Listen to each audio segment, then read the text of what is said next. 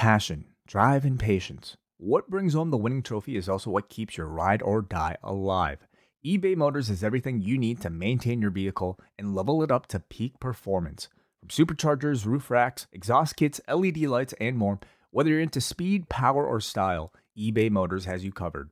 With over 122 million parts for your number one ride or die, you'll always find exactly what you're looking for. And with eBay Guaranteed Fit, your part is guaranteed to fit your ride every time or your money back. Because with eBay Motors, you're burning rubber, not cash. With all the parts you need at the prices you want, it's easy to turn your car into the MVP and bring home that win. Keep your ride or die alive at ebaymotors.com. Eligible items only, exclusions apply. The legends are true. Overwhelming power! The sauce of destiny. Yes! The most legendary sauce has arrived as McDonald's transforms into the anime world of WickDonald's. The greatest flavors unite in all new savory chili McDonald's sauce to make your 10-piece Wick Nuggets, fries, and Sprite ultra-powerful. Unlock manga comics with every meal and sit down for a new anime short every week only at WickDonald's. Ba-da-ba-ba-ba, go! At participating McDonald's for a limited time while supplies last.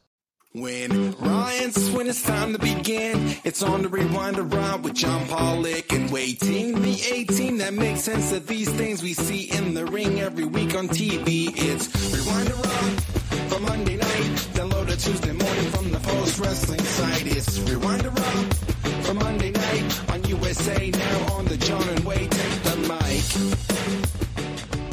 Hello, everybody. It's John Pollock and Wai Ting, a brand new week here at Post Wrestling. Hello, Wai. How you doing, John? I'm doing good overall. Coming off a um a rather busy weekend, I guess. Did you have a good weekend? Uh, yeah, I think so. Yeah, it was good. I mean, um, you know, obviously, uh, the, the wrestling world feels um, uh, there's there's a lot of um discussion, a lot of debate as always, but um, it it feels like there's a lot of energy in in the wrestling world right now. A lot of people may be paying attention to it for obviously because of CM Punk, but just even in in, in general. So yeah, good for that reason. Did you get up to anything over the weekend? I don't know. nothing nothing of significance. Any any wild Sunday plans? Um, no, dude, I I'm the wrong person to ask.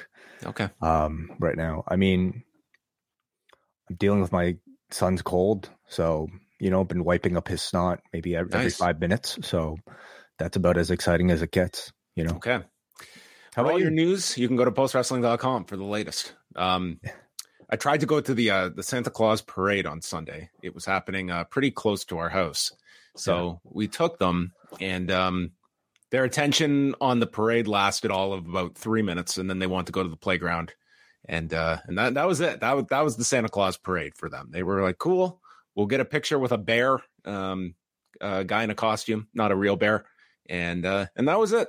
And then we uh, and then we headed home afterwards. So What, what what is the big deal about a parade anyway? You know? it's uh you know it's a uh it's a very very- very festive atmosphere a lot of people like i i have not gone to the santa claus parade since i don't know the 90s but to see all these people that are dressed up i mean it's a lot of people in this Hmm. very crowded well, maybe they'll get into it when they get a bit older. Uh perhaps but if Yeah. not not a not a deal breaker. All right we have uh, so much to get to on uh, tonight's show. We have lots to discuss a lot of news that is happening and uh, later on we are going to be giving you information on how you if you are based in toronto uh, can score some tickets to an upcoming screening of the iron claw uh, that is going to be playing at the scotiabank theater in downtown toronto and your chance to watch it before it hits theaters so you can be the one to go on and you can spoil everything in the in the iron claw. So that's coming up later. We will uh, be giving out um, tickets for that. So pay attention after the news. We'll be talking about that. Let us dive into the news. We're going to start off with uh, the unfortunate news of the passing of absolute andy uh, andreas ullmann who is a, a longtime uh, german-based wrestler who died over the weekend. Um, not being specific, um, but that he had been battling an illness for a long period of time. He had been uh, he had not wrestled in almost two years, and uh, according to WXW, which was his home promotion, he died in his sleep um, in the presence of his wife. He had begun wrestling 20 years ago and was a, a pretty well known name, especially in the German wrestling scene, became WXW's unified champion twice, including beating Bryan Danielson for the title in 2009. And then in 2018, he won the 16 carat that year, and that set up him beating current NXT champion Ilja Dragunov. So he had a lot of tributes online from uh, past uh, opponents, different people that had worked with him, including the likes of uh, Chris Hero, uh, Killer Kelly, Ilja Dragunov, uh, Gunther, Walter posted a, a, lengthy tribute for him as well. So, um, our condolences. Forty years old, very young, and um, yeah, the, he he had been in, in in bad health for some time, and it had taken him away from professional wrestling as well. Tammy Sytch, she was in court on Monday, and this had been um, scheduled for some time after she had initially pleaded not guilty to all the charges that she was facing in relation to the uh, the death of Julian Lassiter, who she struck from behind last March, and she's been in jail since last May and award, awaiting her um, her her hearing. And back in August, she changed from a no guilty plea to the charges to a no contest. And so she was in court on Monday, and she was sentenced to 17 years in prison. She was uh, sentenced to almost 11 years on one count of causing death while operating a vehicle with a suspended or revoked license, but will be given credit for the time that she has served since May of last year. And then another seven year sentence for DUI causing death. Uh, the other charges that she had been facing are going to be uh, given credit for the time that she has been uh, in custody. And after 17 years in jail, so we're talking 2040, 2041, um, if she is not uh, granted parole. She will be in jail and then serve eight years of probation after that, along with a substance abuse evaluation she'll be subject to, 50 hours of community service, a $10,000 fine, and a lifetime ban of her driver's license. And she'll have 30 days to appeal this. I don't know how much more there is to add other than this is probably, I mean, the last we will we will be discussing Tammy Sytch um, for an extremely long period of time. This has been a tragic life that she has lived and has been uh, part of countless rehab stints, countless arrests over the years that would just make your head spin if you were to go uh, catalog all of them. And sadly, it never should have gotten to this point where there was an innocent victim that was killed um, it, be, because of this. Um, and she is uh, paying the price for it, and it, it's it's really hard not to see uh, the book being thrown at her uh, over this, and is going to spend, um, you know, a, a, gigantic portion of her remaining years um, in prison. Mm-hmm. Yeah, um, you know, the story of Tammy Sytch, ha- I mean, it, it hasn't been a nice one in a long, long time, but I I don't know if any of us would have expected it to get this dark. Um, as far as today's sentencing, I mean, it feels like some form of justice is being served. Um, but you know, for the family of, um, you know, Julian Lassiter, uh, it, probably not even enough. You know what what uh, what what she got today. So, hey, uh, really really sad story. MJF he put out a a post today that he had suffered a torn labrum and then deleted the post uh, afterwards. But I mean, for the time it was up, everyone had a chance to see it and screenshot it, stating that he got the result of an MRI for his uh, for his shoulder. Um, this this was not the injury he sustained for the elbow drop. Um, that was the hip injury in the Jay White match. This was a separate spot in the match um, that, that that caused the shoulder injury and he stated in the post that he would still be wrestling Samoa Joe on December 30th at World's End, and that was the extent of it. So, um, what what's kind of strange about this whole thing is that here you have the guy in his last pay per view match having to go in with a worked injury that was going to be the target, and now this one it's like a legitimate injury that he will be going into this rematch with, and will probably be the the story of the next match with Samoa Joe. That here is this weakened uh, body part, and I would think that it's probably a lock. He's not going to wrestle before then, and would if we thought he was going to be part of uh, final battle with some kind of tag title defense, I would think that's out the window.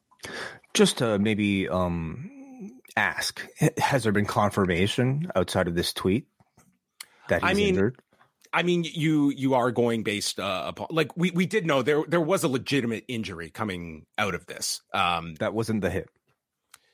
that was not the hip. No, Okay. he he did he did legitimately have a shoulder injury. Hmm, so okay. I mean, I, I I would venture to believe that this is um le- legitimate and Hmm. one that you wouldn't have even needed to tweet this out to convey that story because I mean, people had already been aware of the the injury that existed.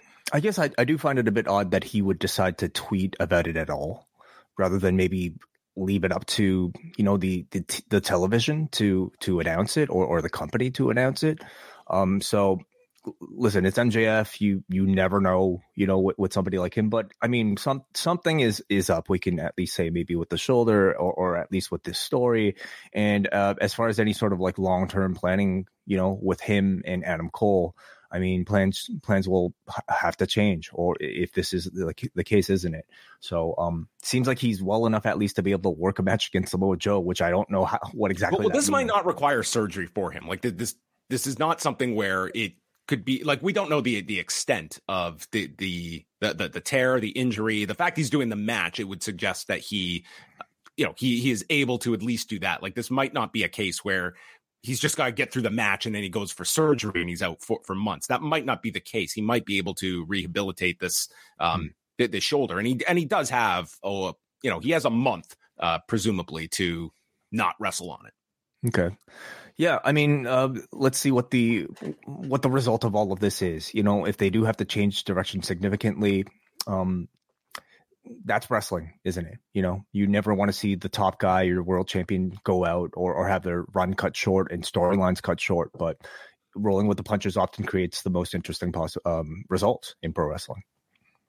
There's also a lawsuit that's been filed against, um, well, several former WWE board members and current executives. So this is the Ohio Pension Fund that has filed a suit, and they are naming as the defendants Vince McMahon, Nick Khan, Paul Levesque, George Barrios, Steve Koonin, and Michelle Wilson.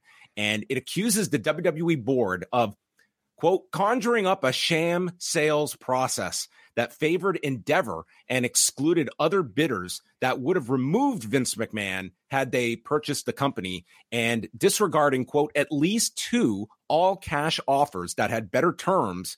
And the argument is that there were better deals on the table where WWE could have made a straight cash deal selling the company and instead of this all stock deal that they did for the merger that also kept Vince McMahon in a position of, of power and thus th- they are alleging that Vince McMahon was not getting the best deal for the company but the best deal for himself that would protect him with the the new management. So it cites undisclosed companies that offered between uh, one company offering between 95 and 100 dollars per share and another offering between 90 and 97.50 per, per share but that the WWE um, did not explore the offers because it would have resulted in Vi- Vince McMahon's ouster from the company. Also mentioning the the cash bonuses that that several received, including uh, Levesque, uh, Khan, and Frank Riddick. And instead, the all stock merger it worked out to about 95, 66 per share, and that they started. The timeline that they also provided in this is that WWE began uh, signing confidentiality agreements with potential buyers on February the 6th. The very next day is when Endeavor made the proposal to um, made their offer, which the initial offering was that Endeavor would have 57% of the new company, WWE would have 43%. And the way it worked out, and Ari Emanuel explained this, was he insisted on Vince McMahon's role in the new company to the point that he forfeited like six percentage points in favor of WWE and giving a lot more power to the WWE side of of the merger. Um, where we have a 51-49 split because of Vince McMahon's involvement. So, I mean, it's it sounds like it's the disgruntled, uh, you know, a, a sizable, you know, pension fund here that had uh, stake in in the company to seek out the best deal. But I just I just look at this and this is going to be an argument of like mergers happen all the time that are not cash deals. And if we look at this of the available companies out there, which you would assume one of these is Liberty Media and wherever you wanted to look, if you want to look at the at a Saudi offer, all these other places, they do not have uh, any experience in this business. And the fact is that Endeavor has the closest thing to replicate this company in the UFC, and that th- strategically, this made a ton of sense to merge with the UFC and create a new company and put all of these all of these um, executives together to run this company. I think they're going to have a real uphill battle trying to argue um, uh, against this. But anyway, that suit was filed. Um, it's like a 71 page suit that I just got uh, a hold of tonight. So I'm going to try and read that by Wednesday. And Brandon and I will probably uh, discuss it this week. If you would like a copy for some light reading, you're more than welcome to. Um, but how about how about an audiobook? John Pollock reads the 71 page lawsuit. I'm not even kidding. There is a market out there for people to read some of these like dry um case cases and all of the filing of it although i would i would have to like make voices uh with can it. you do it in low key's voice all 71 pages ohio pension fund looks like we got an all cash deal here. Yeah. Uh, one boy if, if anyone ever finds that video okay? It's out like there somewhere. It's no. been scrubbed from the internet. I would um I, I I would give up percentage in um I don't know uh to to just hear that video one more time. I mean, it's just d- disappeared off the face of the earth. Some somebody has linked it um recently. They? Last time we mentioned it. So uh anyway, uh, so uh, do you think we'll get any sort of um clear clear indication about what some who some of the other competitors with um quote unquote st- significant runway to increase its offer due to the outsized synergies it could cre- generate might be? I mean, it just rolls off the tongue, doesn't it? I mean, we, we know that like Liberty Media was, you know, in in the running here as as a potential um, bidder for the company. I would I would state that with this, I I don't even imagine we're going to get too much like in the in the form of like a discovery process. I think this is all going to be wrapped up neat and tidy before it ever gets to that point.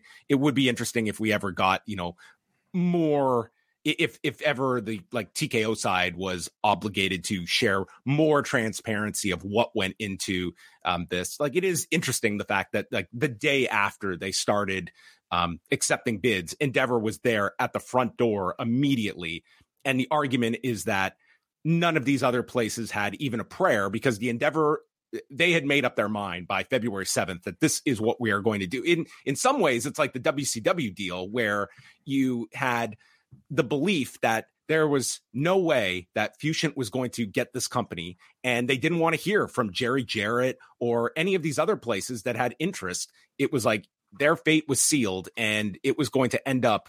Um, you know, Vince McMahon was going to get it for a ridiculously small price in in the grand scheme of things, but the others they weren't even going to sit down and listen to them. At least that's what th- this pension fund is alleging was the case. And I, I, can't even say like they may have had that. It's just they would have looked at this and yes, we could get more cash. And in the immediate um, future, yeah, this would be a more rich deal for our stockholders. But we're also um, looking for the longevity of this company and putting it in solid, uh, solid standing to continue to prosper and to grow.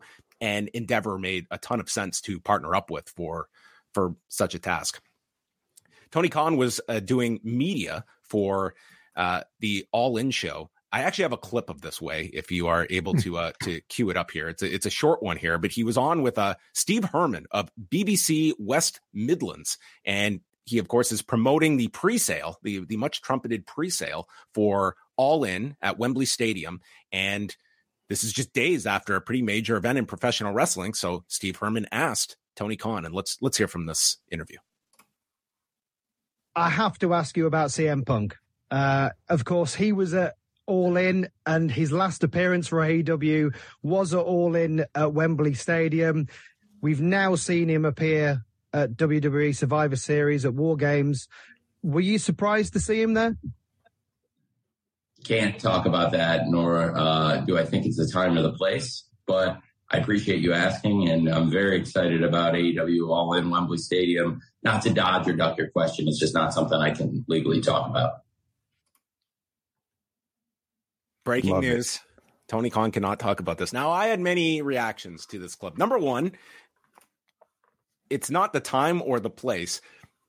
I think when I would ask, that would be my follow up. When would the time or place be? uh, Tony, to ask you such a question other than two days after this occurred, and you are promoting the event that the last one was where this whole blow up uh, occurred at. Number two, I mean, I do feel like there is, you know, this this is the boilerplate answer you're going to get out of Tony Khan in these situations. But hmm. number two, are you saying that there is some non disparagement agreement in place between you and CM Punk? Would CM Punk have the same answer if we asked him about leaving AEW? I cannot talk about it for legal reasons. Is there any reason to believe that? Number three would be like this interview. Sorry, did he did he actually say legal reasons in the clip? He said that. He just said he that in okay. the clip. For legal reasons, I cannot talk about it. Okay. And number mm-hmm. three would be um, we're not asking you to disparage CM Punk. We are asking for your thought on him returning to a company. I mean, mm-hmm. there are all I'm saying with Tony Khan. I don't think anyone is going to hold him to such a degree that he is uh, under duress to give every last detail.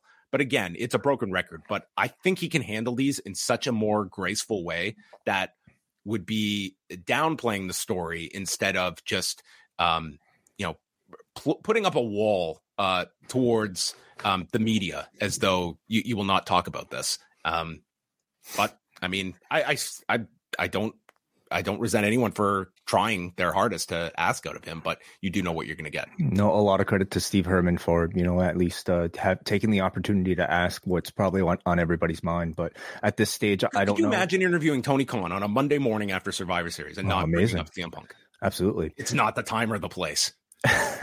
Let's revisit but, this in a year. But uh, I I don't really expect anything different from Tony Khan at this point. Nor do I exactly blame him, John. Like I think he knows, obviously, that anything he says, even if it's something like this, which is basically nothing, is going to be used as a headline. And he, I think he himself is aware that he's not very good at handling controversial questions in the media. And but he's already he, handled CM Punk on live television. Like he already, and he wasn't and he wasn't very good at it. He was awful at it. But he said opinion. a lot more. Was he legally bound from saying anything on on that collision show the oh, night he fired him? A lot of that felt like it was legally motivated to be able to to to say anyway that that's just speculation but well we don't know what agreement took took place after after that right we don't know what sort of like we know, don't know if there's any agreement right and are they obligated to tell us? Is he obligated? No, listen, he is not obligated to have to say anything, but we are obligated to ask. Absolutely. I, it's, I it's not his place to say to this is not the time or the place for that question. It's like you it is, it is not your job to answer every question, but it is the other side to ask those questions. Certainly, so, certainly. All and, I'm saying is for his own sake, I think you could be a lot more graceful just in the sense of listen, I respect your question and I am not going to get into specific details as it regards CM Punk. Everyone knows that we have gone separate ways and it could not work out here. Do I have uh, angst against him? I do not. I am happy for him. I did not watch Survivor Series on Saturday because I was busy promoting Collision, which was featuring some of the best wrestling that is out there, just as you will get at All In on August of 2024 at well, Wembley maybe, Stadium. I, I, mean, I think you'd be a wonderful uh, media coach for, for Tony Khan. I, I, I would say maybe, certainly from what I've seen of him, I don't think the man can think on the spot to give an answer as eloquent as maybe what you just gave. And um, maybe something as simple as I can't talk about it for legal reasons is about as much as he can muster. Like the very sort of clumsy, like shoving in of I'm very excited for all in just in the middle of that sentence is even to me like completely void of any sort of tact, you know, in, in knowing how to handle a question like this. So I don't really expect expect too much out of him.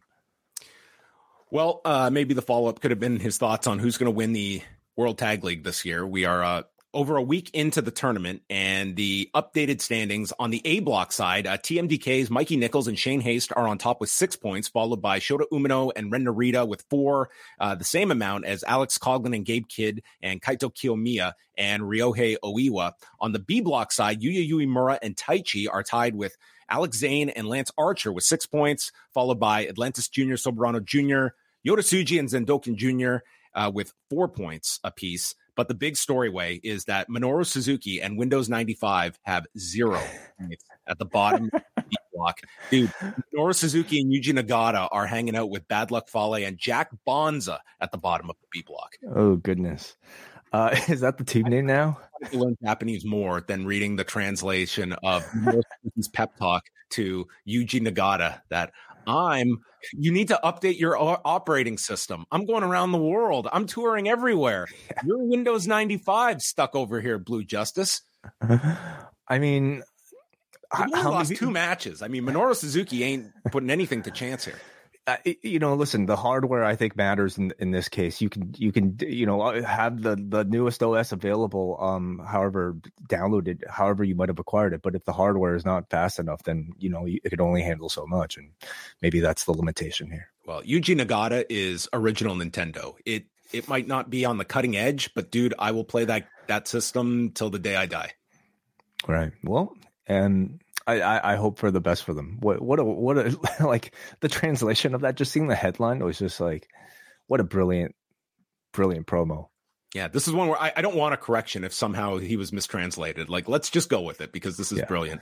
Uh, Tuesday's show will feature, uh, th- this should be an excellent main event. Kaito Kiyomiya and Ryohei Oiwa against Shota Umino and Ren Narita. So that should be a lot of fun. TMDK takes on Tomohiro Ishii and Toru Yano.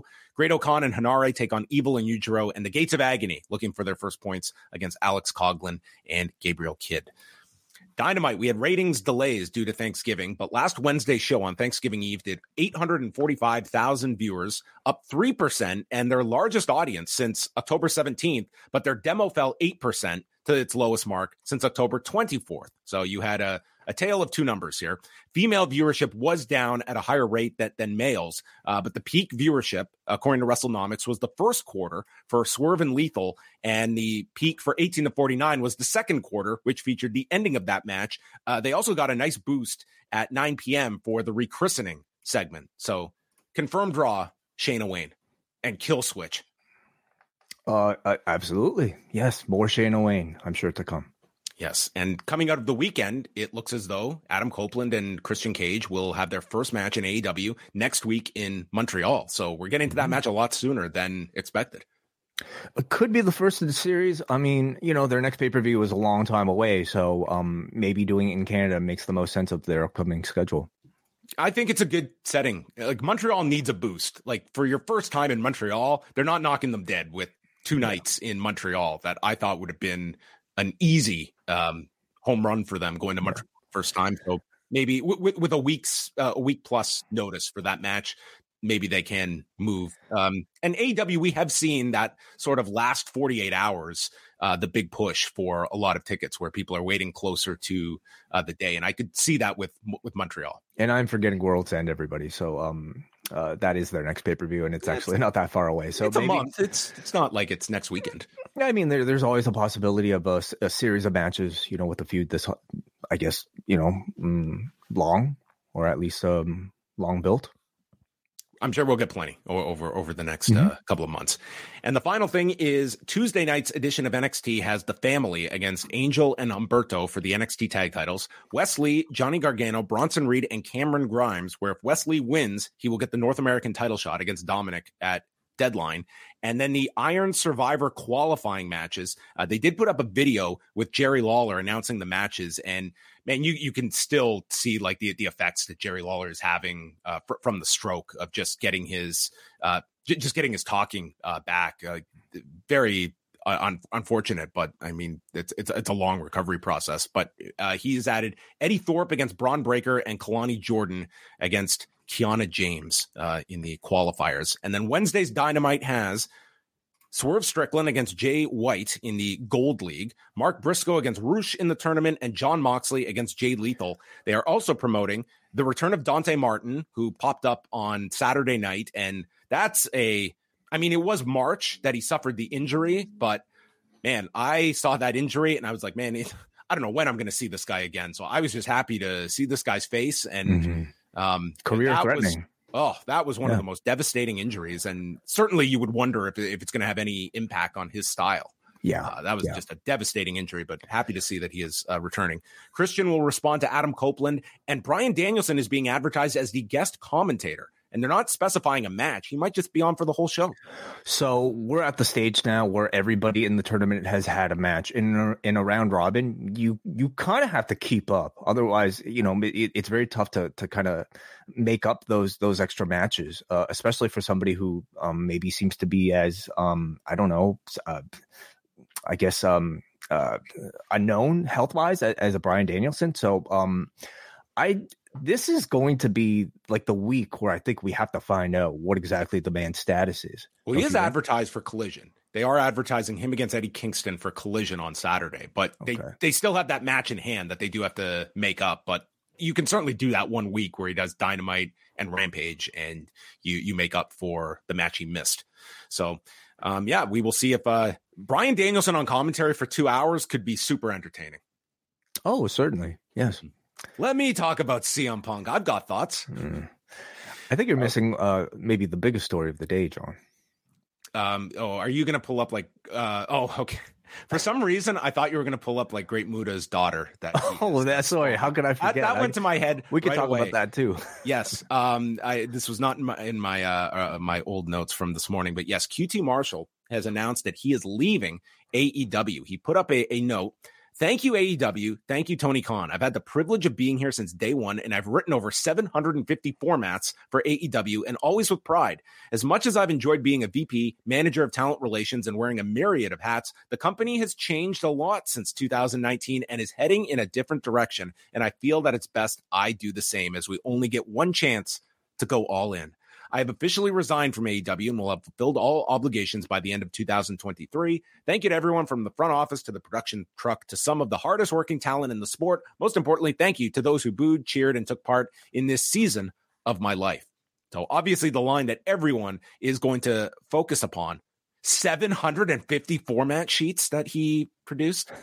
Uh, but there, yes, I mean, pretty much just spelling it out. The company has changed a lot and it's going in a different direction. Like that does speak pretty uh, loudly when you're talking about a guy that I mean behind the scenes had a very in, instrumental role in AEW and the day-to-day operations.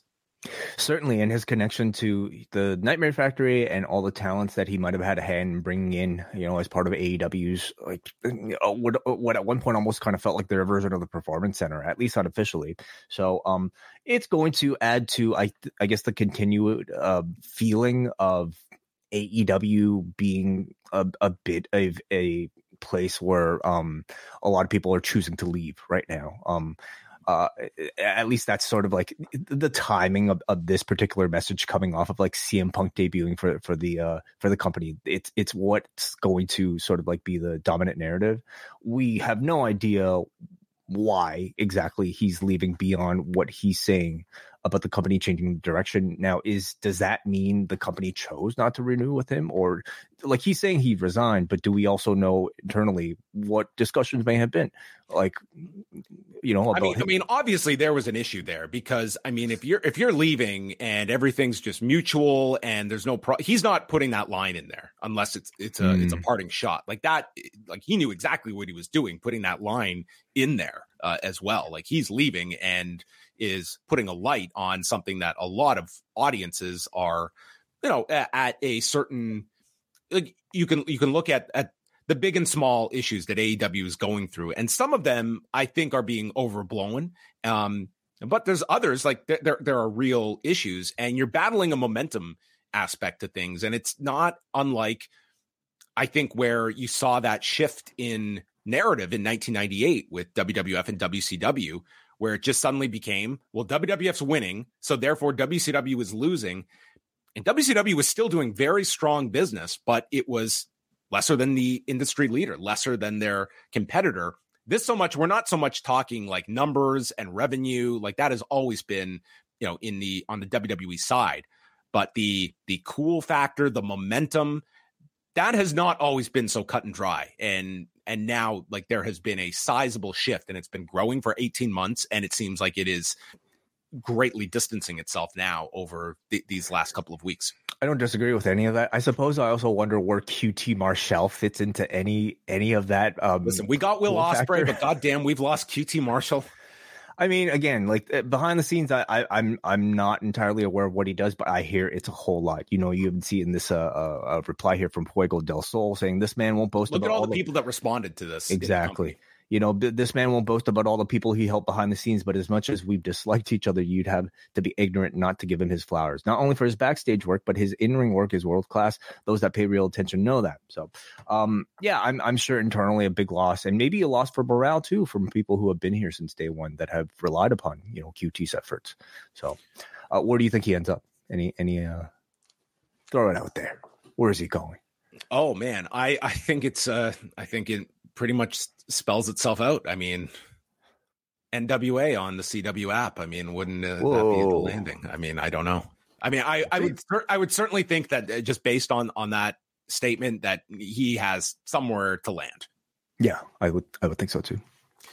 Um, before we uh, move on to the contest, want to let everyone know that you can always uh, grab your news at postwrestling.com. Today, I did a a lengthy historical piece, the saga of CM Punk. I think I can officially say that in my writing history, I have now written more about CM Punk than I ever did about Montreal from 1997, and that is not a small feat. Okay, I think I think this past year has just uh, done me in uh, when it comes to uh, to Punk, but you can uh, read this whole historical look as I tried to put this return into context, the relevant questions, what we should be uh, focused on, what are a lot of the key factors.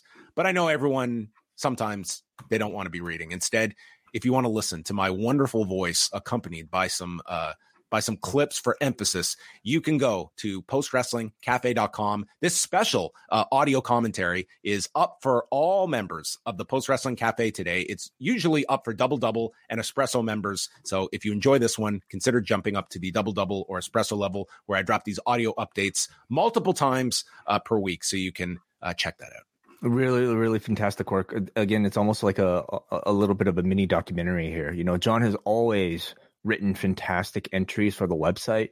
Now he's turning those into, you know, the, these these fantastic little audio docs. John throws in little clips in there to give you full context. So, uh, great work today, John.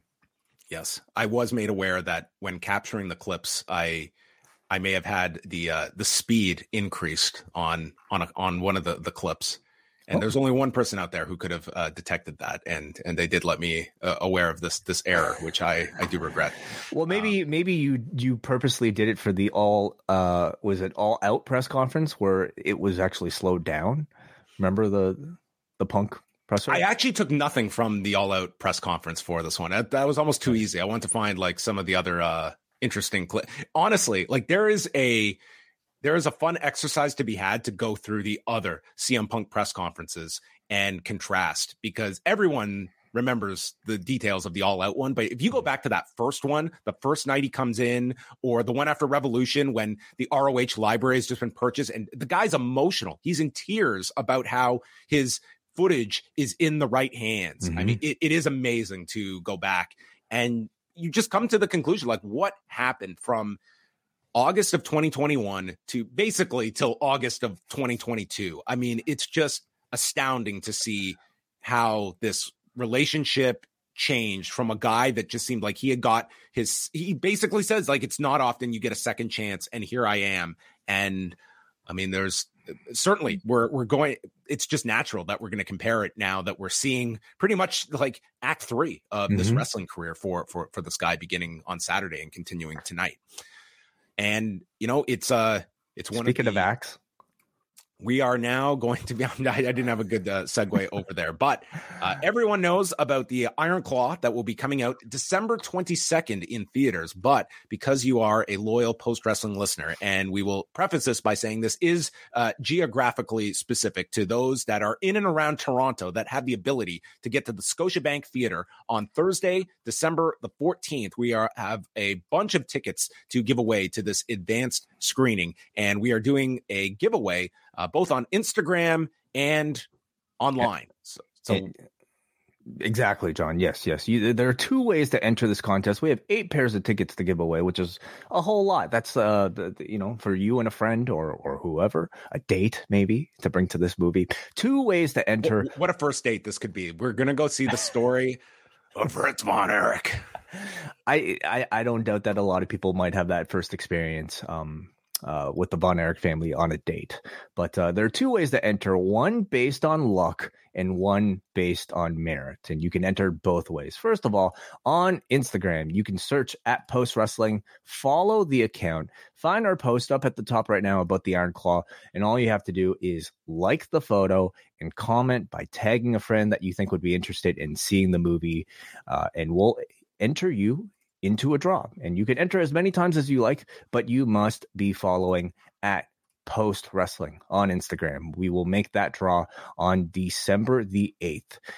Uh, the contest based on merit, if you want to actually maybe do a little bit of work to improve your chances, you can tweet us on Twitter, sorry, uh, on X with your dream pro wrestling biopic casting. So go to X, go to at Post Wrestling, and tweet us a photo of the actor and the wrestler that you're casting them as. You can use uh actually you don't even use hashtags, just uh just reply underneath the uh the the the, the pin comment right now with our Iron Claw contest. And as well, you must be following at Post Wrestling on Twitter in order to win. So we'll collect all the entries of the Twitter contest and we will actually compare them and judge them live on Rewind a SmackDown on December the 8th, John. So that'll be a fun little po- contest for our, our, podcast. So again, two ways to win uh, advanced screening tickets for the Iron Claw on De- uh, what is this? December the 14th in the Greater Toronto area at the Scotiabank Theater.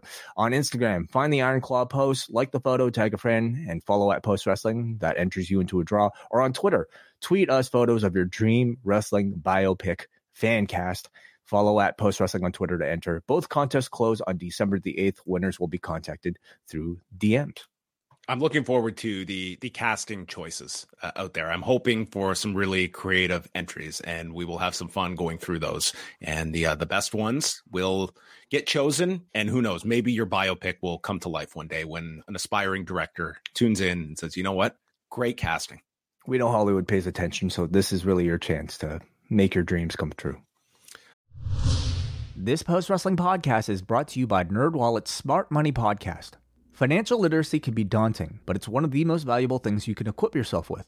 On NerdWallet's Smart Money Podcast, their trusted financial journalists offer easily digestible, conversational discussions on topics like balancing your portfolio. If you think an ETF is one of Cena's five moves of doom, this show might be for you. Planning for your tax bills this April, so you don't have to worry about a visit from Irwin R. Schyster and putting away more money for retirement. Because unlike most wrestlers at the end of their careers, most of us should only plan on retiring once. Listen to NerdWallet's Smart Money podcast on your favorite podcast app. Future you will thank you. Well, ladies and gentlemen, we are 40 minutes into the show, commercial free, and now it is time to go into tonight's episode of Raw from Nashville, Tennessee, which featured, I mean, someone that I never thought we would ever see at a WWE event. I mean, mm. a lot has happened, and this person is back. And no, I'm not doing the tired R-Truth joke. Um, after all these years and uh, some spirited back and forth and ideas of, you know, this person being excommunicated from pro wrestling, Dixie Carter backstage at the Bridgestone Arena. there she was getting her pics with Nick Aldis, her um, uh, nephew, Nick uh, Nick Aldis, right? I thought that no, was no, no. That was EC3. That was EC3. I'm sorry. I've got my Carters mixed up here. And uh, and Cody Rhodes, who was you know in TNA for a cup of coffee, mm-hmm. a brief time, yeah. Uh, well, listen. I mean, always nice to see Dixie Carter. Um, from all accounts, somebody incredibly uh, well liked in in the professional, at least within her company. Um, it's Nashville. I guess why wouldn't you expect you know somebody who's a a, a long time professional wrestling sort of a, a name to make a backstage appearance? Um, yeah, I mean, I, I felt like there, there should have been a plug for like follow TNA Dixie. Remember how that used to be a staple? Every single Impact show, they had to plug her Twitter account. I guess so. For what reason? Like, I mean, I guess she's I don't know. They like just always of... uh, posted it. Oh, look at this: the reunion of Bruce Pritchard and Dixie Carter. That's it. Yes. My goodness. Mm-hmm. Okay. Well, let's get into tonight's show. A brand new theme song for Raw by Def Rebel. Did you catch this song? Uh, I, I, you know, I actually completely skipped it. Was it good? It's I didn't even realize. A song that you're going to hear thousands of times and it'll be in one ear, out the other. Randy Orton and his uh and his uh, brand new weightlifting program showed up at the start of the show. I mean, this this guy's gigantic. He's just huge. huge. Like Wade Barrett is like, man, I've never seen this guy so big before. I mean, he is carrying some weight. Is this the biggest we've seen, Randy? Oh, I mean, he he bulked up um, for, for a time in the, like those early 2000s. I mean, he had that real puffy look. Um, but th- this is a pretty sizable Randy Orton. Yeah, I would say so. They said too. he's doing he, he's doing a new strength program where it's less weight but more reps, and this is the end result. He's working on stamina. Less Seems weight, like more reps. All right, maybe that's what I need to do. Maybe that's the secret. Yeah, he's got to do all, more stamina for five minutes in war games and then a ten minute TV match Hmm. With a commercial in the middle. So Randy's out. He said he never got to compete in a war games before. Means he wasn't on last year's. And that was the match invented by Dusty. And he's got unfinished business with the bloodline. I've got a bag full of receipts for all members of the group. Really went out of his way to say all members of the group. And the RKOs are coming. Rhea Ripley interrupts him and says how his return was upstaged on Saturday. The landscape has changed, Bloodline has fallen, and Judgment Day has risen. War Games was just a bump in the road. We still have all the gold. And if it wasn't for you, Randy, Damien would be the champion now. And says that unlike the Bloodline, we get the job done, and you will be out permanently. So Orton says, you know, mommy this, mommy that. Daddy's back. And just like that, this man got his next merchandise line and a new chant for for Randy. So, did Daddy ask about his son? uh, Just disappeared. his son, Orton's. well, his uh his lackey, I guess. Who's that? I don't know. Maybe it's a mystery or a riddle. And Oh, my goodness. the crowd's chanting, "Who's your daddy?" And Randy says, "How no one tells me what to do." And Rhea says, "That's fine. You've made your bed, and you are our enemy." So Dominik and JD, the big guns, they come out for Orton from behind. JD's in a neck brace, which I feel JD's going to be in this neck brace for years. And That's strong. he yeah he ends up taking the RKO when Dominik escapes and Orton is off to find Adam Pearce to get a match with Dominik tonight and Wade Barrett proclaims that Randy is giving planet Earth what it wants with this match. Randy Orton after a year and a half his first singles match back will be with Dirty Dom. Exactly what, what I think everybody wants. Yeah, on this on the around the globe. Um, good good segment. I think Randy's you know sort of um presence uh, on screen and on the microphone still It's happy Randy. Guys signing autographs on the way to the ring. It almost felt like over the top, you know, and and I think that's the space that I like Randy Orton the best, where he's so over the top babyface that you almost suspect that he might be turning and he might snap and he might RKO somebody at any moment. I, I, think that's what you're led to believe after the Jey Uso segment is, is exactly is that he's um, Look- putting everyone in this like false sense. Well, let's remember. I mean, the entire Matt Riddle program, I feel, was to take us off guard before he actually turned and snapped on Riddle. We can't have that moment anymore. So, how are they going to rebuild this by, you know, taking a very over babyface Randy Orton, especially coming back after like a year and a half? Um, and how are they going to shock us with that, you know, first star KO? It's, it's him taking out? Cody. Like that's that's the Yeah. guy. Totally, absolutely. So this was a, like a good reintroductory segment. I like the fact that it was like somebody who has kind of risen to stardom in the time that he's been away, like a Rhea Ripley coming out and confronting him on behalf of the Judgment Day. So the Daddy's backline was fantastic as well. So overall, like good reintroduction. What did you think about the structure? The two big things on the show were the opening segment and the closing segment. They opened with Orton, closed with Punk. And I did feel like this crowd, um, they wanted to hear CM Punk. And I think it did hurt like a lot of the heat on on this show. That it was, I think after this segment, you realized, okay, they're saving Punk till the end of the show. And I I did feel like, and this was a great crowd. They had over 10,000 people in the arena. Um, they moved a bunch of tickets since Saturday, and already it was a very uh, healthy advance. Um, but but what did you just think about the, the structure of that? Well, considering Randy was going to to wrestle Dom, Dom, later on, I mean, this was kind of your only option. And even if he wasn't going to wrestle, I think you know, I always like having the biggest thing end the show. It just to me makes a much bigger flow. There's certainly a lot more interest in hearing people speak. Uh, sorry, hearing CM Punk speak on WWE TV for for the first time compared to Randy, who you know, despite coming back like being the, here for the first time in one and a half months, he's not going to say anything that revolutionary. You know, nor am I that interested in what Randy Orton has to say. So I think to start the show off with him was uh, perfectly fine. The teams are getting ready for the tag team turmoil match when R-Truth comes in and they are introduced to Jelly Roll, who would be all over this show. And Tozawa does his Jelly Roll. Were you familiar with this artist? Uh, yes, I was. Huh. Don't ask me to name any of his discography, but okay. um, uh, f- familiar with him. I mean, more so, he was he was certainly popular uh, in in Nashville.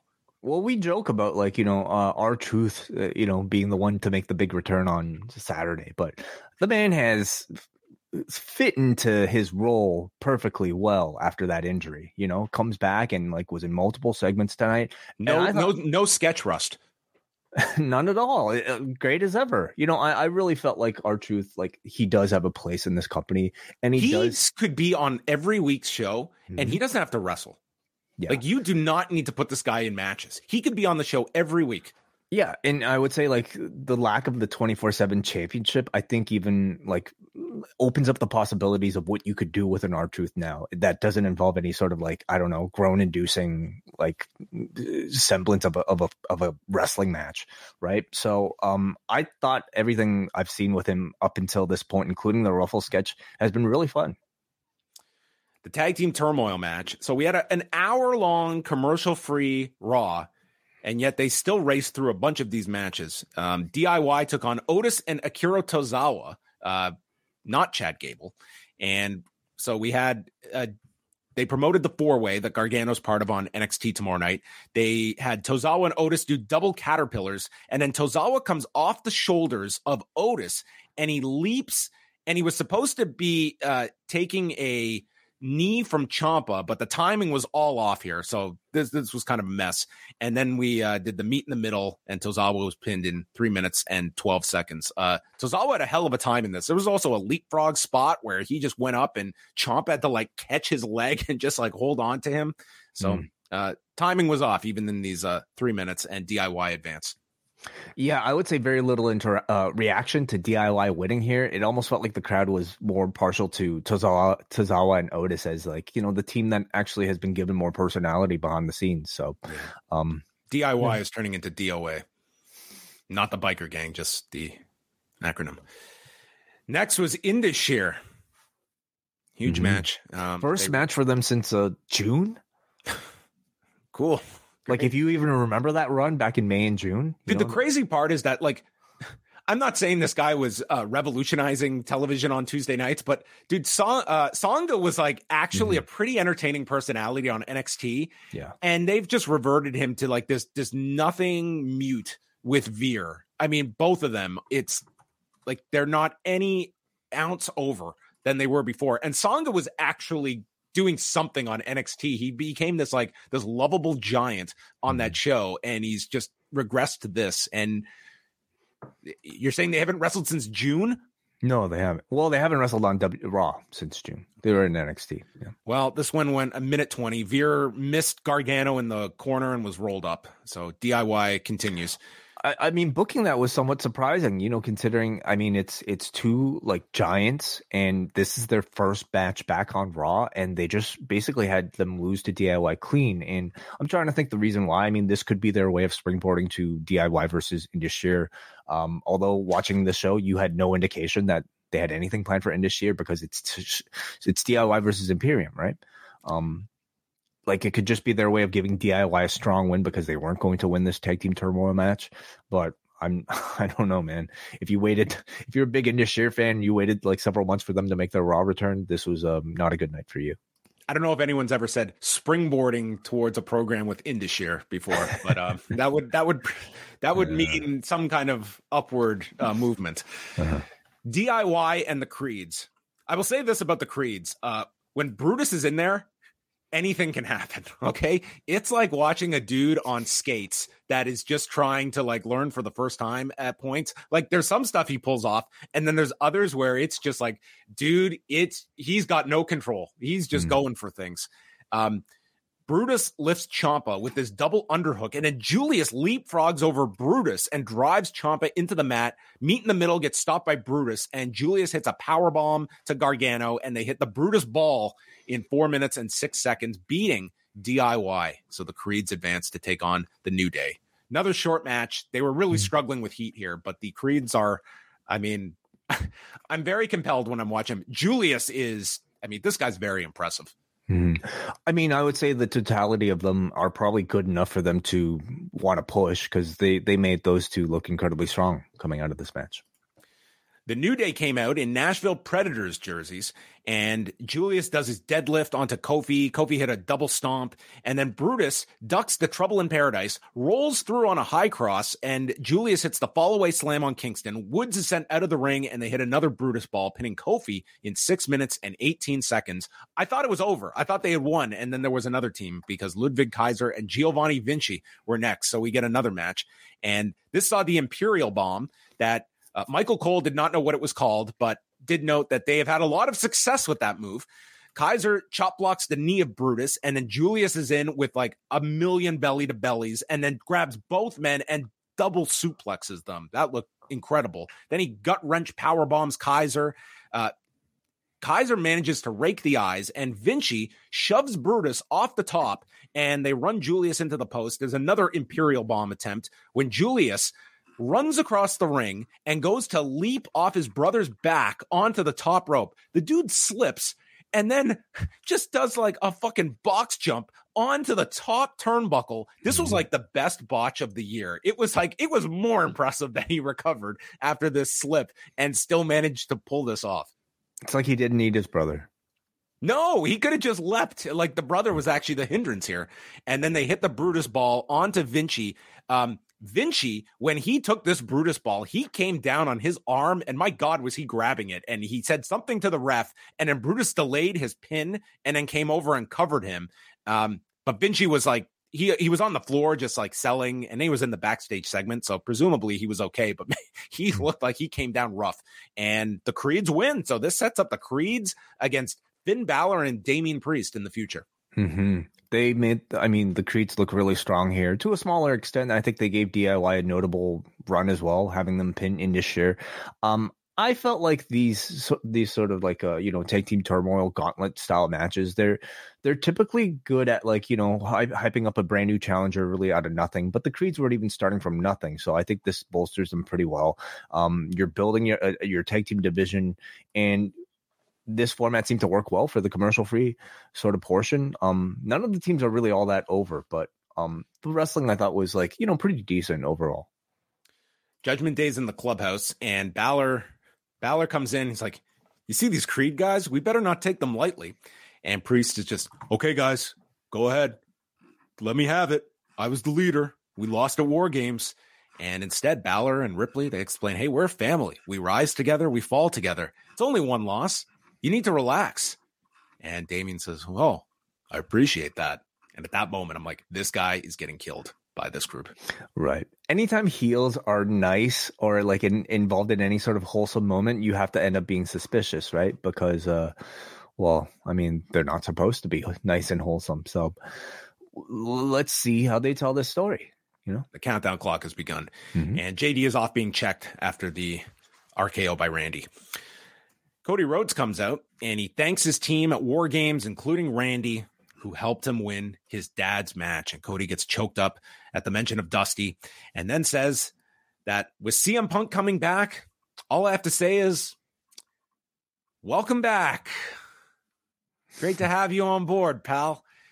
And he says, I want to make some news myself. And he announces he is entering the Royal Rumble in two months. Mm-hmm. It's that time, isn't it? I mean, that's their next pay per view, right? It is. Yeah, we have a long ways away until that, but yes, we have our first entrant, and then the lights go out. It's like, oh Christ, has Malachi Black followed me here too? and it's Shinsuke Nakamura on the screen. Yes, Cody has drawn Shinsuke duty during this lull until the Rumble. And Shinsuke says that a brave hero, you are a brave hero, Cody, who has won the battle, but I need you to set me free, to awaken me, to evolve. I was very patient with you week after week. I'm done waiting. I will bring chaos to you. So, dude, Toru Yano's coming.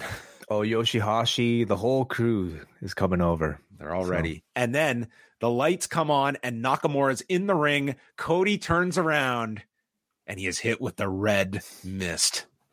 We don't have enough mist in professional wrestling from uh, Noah right now to Julia Hart and now Nakamura. Like all all our tenants of professional wrestling incorporating mist. I mean, here's here's our tribute to uh the great Kabuki as we get closer to this Iron Claw. I mean, not to mention Asuka on the other show, right? You know, That's right. Yes. uh, listen, it's a very effective uh, um, sort of a tactic. So, so it Joey, is. Joey Janela the other night with Tajiri. I did didn't catch that one. The spot he did was that um, he's in the corner and Tajiri is getting the, the green mist ready and he sprays it, but then Joey reveals he's got his sunglasses on. So he blocked the green mist, takes off the sunglasses, and Tajiri like kicks him and hits him with like the red mist afterwards. I think. I think it was Ah, red mist. okay. So he had he had the double mist. So, is this the type of mist that'll turn somebody into uh, somebody else's daughter? That Nakamura sprayed on uh, Cody today.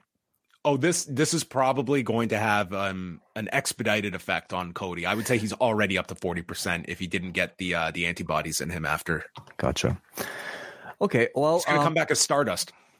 Ooh, interesting.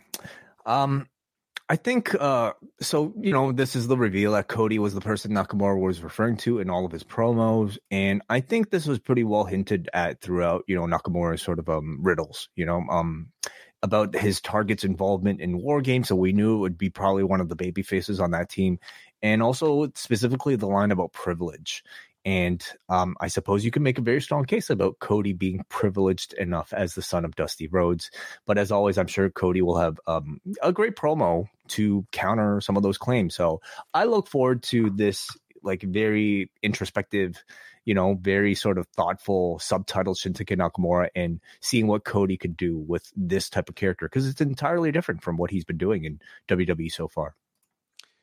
Well, if the clues were member of war games, privileged based mm-hmm. on family lineage, I'm sorry, but I think they really missed out on the other guy who's now got a destroyed back that has just returned after a year and a half. I mean, if ever That's you're right. There were a few second generation guys in that match, actually. How can Seth do this back injury now? Now that Randy's back, literally. Um, I I mean, I guess Every um, one of Randy's big matches has to be built around this back, does it not? today wasn't really. It wasn't hinted. He sold it a little hard. bit. He sold it a little bit. Yeah. Oh, Well, listen, he's he's doing more reps now, John. So he's that back is good. Okay, maybe Seth. is going to. it's it's comprom. It's it's enforced. It's, he's got titanium spine now. Yeah, yeah, yeah. So We'll he's see. worked it out. So I mean, for Cody, like Nakamura placeholder duty, I think is good. Like from between now and the Rumble, we already know what his long term is. We need a bridge for him, and it's this might not even be a pay per view match. It probably isn't a pay per view. No, it won't be a paper. There's no pay per view. This is TV. because he's in the Rumble. Yeah. They promoted SmackDown in Brooklyn on Friday. It's the fallout of War Games with Damage Control, and Logan Paul, who appears to be on the show, is looking for his ch- first challenger for the U.S. title. Michael Cole and Wade Barrett give a shout out to Living Colour for Cult of Personality. Mhm. I don't think that ever happened in AEW. Did they ever give them a shout out? Uh, I don't know. I'm not sure.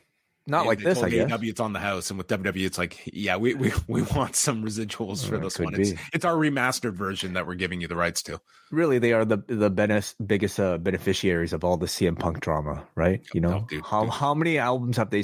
How many extra downloads have they received uh, every time this guy makes a new debut in a new company? Living Colour is living large off of Phil. That's it. Bronson Reed against Ivar, or as Wade called it, two beef planets squaring off. I was looking forward to this match. Uh, unfortunately, ten thousand people were not in this in this arena because this was just a very quiet match of these two just uh, playing, you know, King Kong versus Godzilla for nine minutes. Ivar does a spinning slam, misses the moonsault, and then Reed climbs up for the tsunami when Valhalla gets on the apron, distracts, and she is ejected. Reed gets sent to the floor. Ivar is off the apron, but Reed can't catch him. He just drops the guy. They fight into the timekeeper's area, and we see a Death Valley driver into the barricade. Both men get counted out, and they brawl throughout the floor. They take out all these production members, including Reed lawn darting one of them, and then Ivar coming off the equipment with a cannonball. So it was funny. It was like the match the audience was dead for. The count out they shrugged their shoulders at. And then it was all the post match stuff that they seemed to get into with dudes jumping off of equipment boxes. Yeah, yeah. Well, like with with these sort of like, I mean, this is almost it's not a new thing, but I think it's become more of a thing this year. You know, the meat match. You know, you put your two super heavyweights together and you have them do like really sort of extraordinary things. Um, I think a lot a lot of those matches are basically contingent on like what spectacular things these meaty men can do, right? And how hard they could hit each other. This match wasn't really much of any of that for the first portion. It wasn't until they got to the outside, started doing like flips onto each other and dives off of crates onto each other that this card really got into it. So this was always just meant to be, I think, a way to get to the rematch that hopefully will have a bit more inter- um, crowd interaction for it. And I thought tonight, overall, by the end of it, it was successful. They might even do a falls count anywhere stipulation coming out of this. Yeah, they, they could. They definitely teased that. After. Which would be unique for, you know, like two super heavyweights. And there'd be a reason then to do the count out. Mm-hmm. The besties earlier today, Shayna Baszler and Zoey Stark are reflecting on Survivor Series, and Baszler says, ah, don't worry about it. You'll get another shot at Rhea. And Nia comes in making fun of her losing and says, It should have been me at Survivor Series. Puts all the women on notice, and Baszler tells her to shut your hole. And Zoey challenges her to a match, and Nia says, Cool. And that's the match we're going to get later. Judgment Day are walking into their clubhouse, and there's R-Truth with a platter of jelly rolls with sugar all over the couch. And R-Truth says, I want to be the fifth member at War Games. And Judgment Day have to be like the the idiot straight men here that have to like explain that, oh, War Games happened already. We lost. Thanks for bringing that up. He's like, well, cheer up at least Randy's back. And they get mad at this. And JD is off to go take care of R-Truth, which he never did take care of R-Truth on this show, did he? I guess that's that's what this is a lingering chase for JD to go after R-Truth. Mm-hmm. Yeah, hilarious, wasn't it? I liked it, John. Okay. You know, okay. I'm sorry. Look, look at all the sugar on this guy's face. Come on, isn't that funny? Hilarious. I I needed a, a, break. I was just my ribs they were sore from laughing. Nia Jax against Zoey Stark. Uh, Jax hit an avalanche, and then Stark leaps onto the buckle, hits a clothesline to the floor. Dude, when she went to the floor, I thought she was going to kill herself going down to this floor. Uh, we come back. Starks gets swung into the buckle, and then there's a corkscrew senton by Starks. She stops the Annihilator by kicking the rope and then hits a springboard drop kick, but then Stark is knocked off balance. Samoan drop senton, and Nia wins clean with the Annihilator in nine minutes and five seconds. So Nia made a strong argument why she should have got this match at the Survivor Series, but she didn't. So mm. she she squished Zoey Stark. Well, I mean, Zoe won it fair and square, didn't she? Didn't she earn it through some sort of match? Yes, she point? did win the uh the five way. So right. she did have a claim yeah. to it, but um yeah, I mean, similar to last week, Nia is uh, really um, not very smooth in the ring, but I think her size allows these babyface underdogs to showcase something, you know, about themselves. And I thought Zoey had like a good little near fall built here, and um, they're clearly setting Nia up for either Becky or long term, maybe even Rhea at this point. You would be the guilty pleasure mixed match challenge team, and I would tune into Facebook every week if it existed still. Gunther and Nia. Nia Jax and Brutus, but you're right. Gunther and Nia Jax might be even better. I think we could rebook the mixed match challenge. And it's like I'm not I'm not sco- I'm not trying to get great matches out of this. I'm trying to get personal entertaining matches out of. Mm. And I think you can mix and match to such a degree that you, you could have a lot of fun. Well, maybe someday. Hit up uh, Mark Zuckerberg and see if uh, we can get Facebook to get on board again. I think Facebook's dealing with a lot more problems than the mixed match challenge coming back. Imperium's in the back, and Gunther expects them to sort out the DIY issue. It's like the DIY issue. they classify as an issue now. Well, what issue? Like they weren't they had no interaction in the tag team turmoil match today. So I guess an issue from prior weeks, I guess. Well, they've been dealing with them, and I guess I guess Gunther wants them killed. That's the conclusion. They're still breathing. There's a problem. So Kaiser says he promises to take care of it, cutting off Vinci. And then Gunther turns around and the Miz is there to challenge him again. Gunther says Miz is no threat to his legendary title reign, but you did come prepared for a fight and can claim to belong in the ring, just not with me. So hmm. he's now growing. Instead of having zero respect for him, he now has little respect for the Miz. Sure, sure. Um, and then maybe in a year's time, it'll you know be seventy five percent. Oh, they'll be teaming within it. a year. Yeah, I'm totally cool with the rematch here. You know, mainly for the mic work. I I think Gunther has really impressed on the microphone, and I think the Miz helped drag some of that out of him. Conversely, Gunther has been squeezing every last drop of wrestling ability out of the Miz. So for a TV rematch, I'm totally down for it. Seth Rollins comes out and he has met with CM Punk chance and he encourages them and doesn't want to spend one more second on that hypocrite. He doesn't matter. And I want to talk about the title I've built to become the most important in this industry. So you know the the reaction immediately from the get go was um was for the fans to direct the CM Punk chant at Seth Rollins. So I mean it tells you how many people have taken to all the off air things that they they've done you know since Saturday. That it, worked on Saturday. Very like effective. they they knew that that was going to circulate and and worst case it was like okay we'll we'll readjust but they knew that that was going to get picked up by yeah. all the fans that would have a more in in fact I thought it worked really well. And you know in this segment it's just like this is just another angle by by the end of it. But I it mean, was always going to be just another angle though you know? It was it was just a, a little over the top here but you did kind of have to lead people in, in that direction and they did. He's got the itch to be a fighting champion and he's about to announce his opponent when drew mcintyre comes out and says that he first he offers his hand and congratulates him on winning war games i teamed with judgment day didn't get jey uso on a silver platter nor did they have some grand master plan I need to put Jey on the back burner because what's most important is winning your title. And what you told me before Crown Jewel was that I would have no one to blame but myself, and it would be the best thing for me to lose. And he says there was a point in their match at Crown Jewel where he had Rollins done, and he was about to finish him when he had sympathy. And with that, Seth slapped him during the match, and Drew needs to become a shark. The compassion is gone, and he wants a rematch with Seth. But Rollins says that there are a few others ahead of you that deserve a title shot. So next week, I'm defending the title on Raw. And Drew asks, Who are you defending it against? And Seth hesitates and he tells him, Jey Uso. And Drew is like, What the hell? I beat this guy clean. Total like argument again on this guy's side. Like he does have logic on his side for all this. There's no reason Jey Uso should be getting a title shot. But he just beat him last week for the advantage. That is very true. So maybe somebody else should have been in, like Cody, for instance. You know, the guy who scored the pinfall at War Games. Maybe should be the one actually in line. But Drew, like, I, the argument is maybe more so. Drew already had his shot, and he has to go to the back of the line. So even beating Jey might not have been enough. Anyway, we're not supposed to think about it that deep, I guess.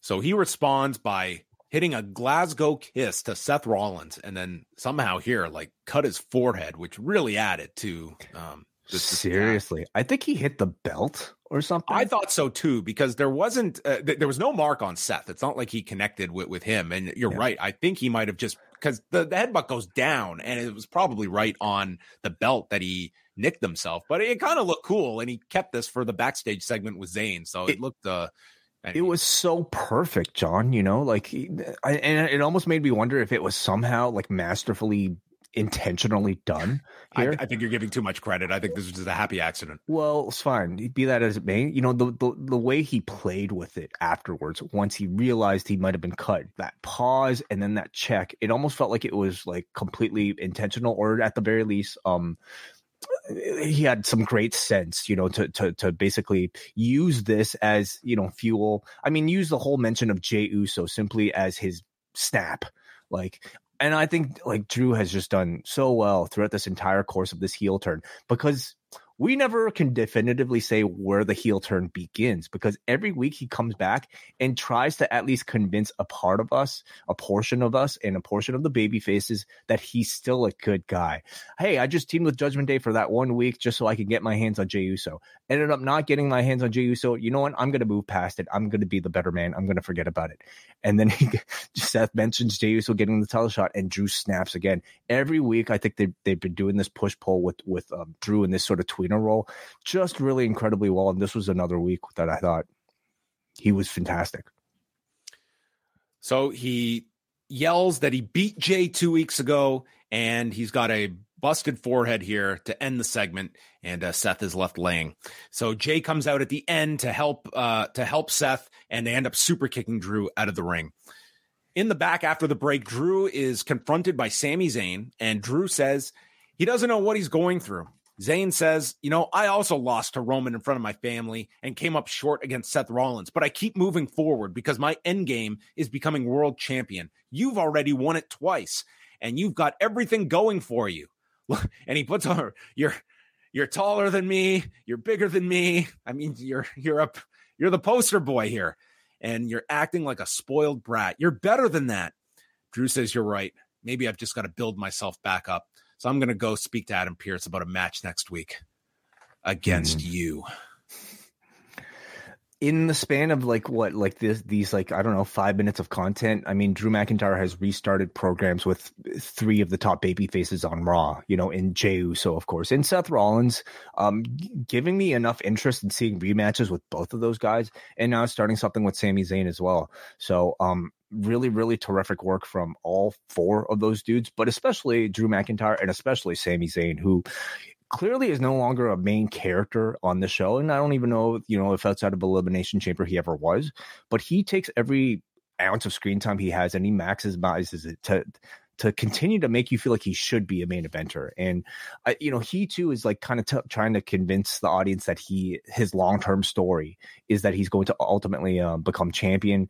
And between now and WrestleMania, I see no place where he could fit that particular story in. So he's he might have to wait quite a bit longer. And at this point, it's a lot tougher to be like top dog as, a babyface in this company than it was even a year ago, John. You know, like you look at all the people in contention. You have your LA Knights, you have, uh, um, you know, Jey Uso, you have Cody, of course, you have potentially the Rock, you have CM Punk in here. So where does the Sami Zayn fit in? You know, can he actually still hope to become champion at this rate?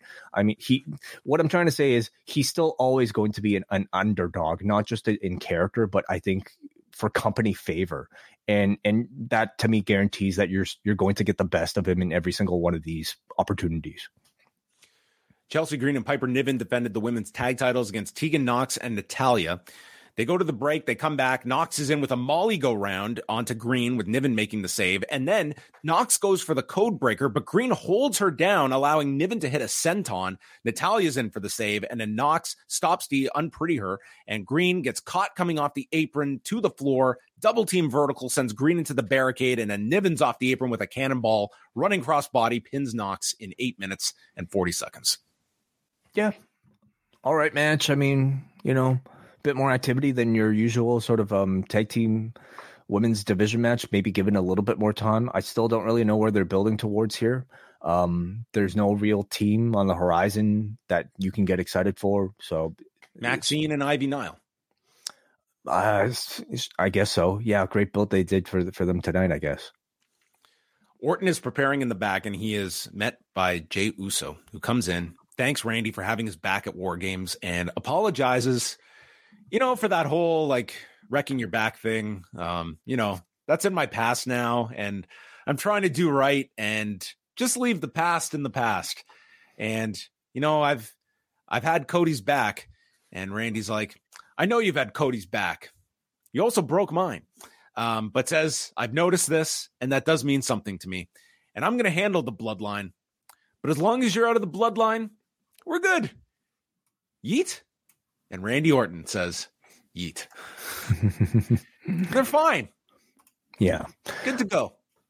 Yeah, I mean, definitely too convenient and too easy for Jey Uso to to walk away like this, and um, not like the Randy Orton we know to just you know let go of a grudge, I suppose, um, this easily, right? So, you again, this is the best space that I like my Randy Orton. You know, the space where you are never sure when he's going to snap, when he's going to turn on somebody, and uh, I'm very curious to see how they deal with Orton with this very sort of like you know fruitful mix of uh, baby faces right now. Jackie Redmond interviewed Becky, who made amends on Saturday, but notes there's a thin line between love and hate. But no more talking about Saturday. There's a couple of fights on the horizon, one more pressing than the others, and left. Like, what yeah, what does this here? What does this mean? Um, could be could be Nia. The Nia thing's been been teased out there. Um, yeah, that that could be one place that they go. Um, do you see any more interaction with uh, Charlotte and I took this to be no, that was one night and we're not doing anything. Hmm. I mean, not for now, at least. You know, not for now. Something you could revisit uh, down hmm. the road. Dominik Mysterio and Randy Orton.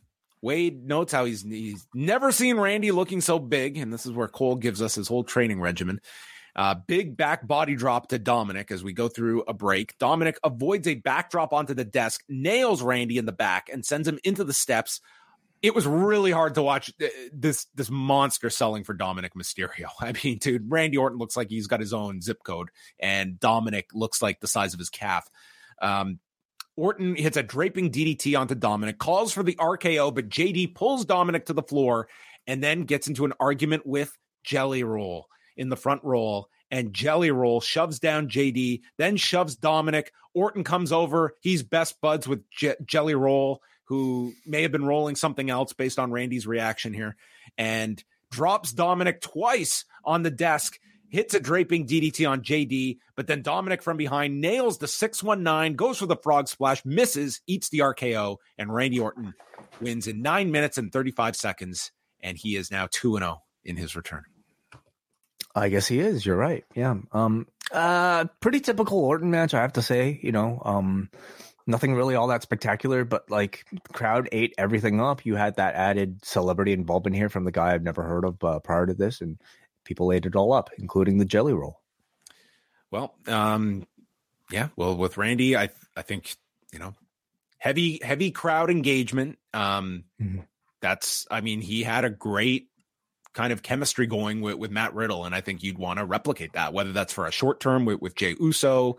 Um, you know, I I can certainly see him in those kinds of situations where he's over and doesn't have to kill himself to be. But look at all the wear and tear on this guy that led to like his back injury, and that was on you know maybe the RKO is going to slowly get phased out. Maybe.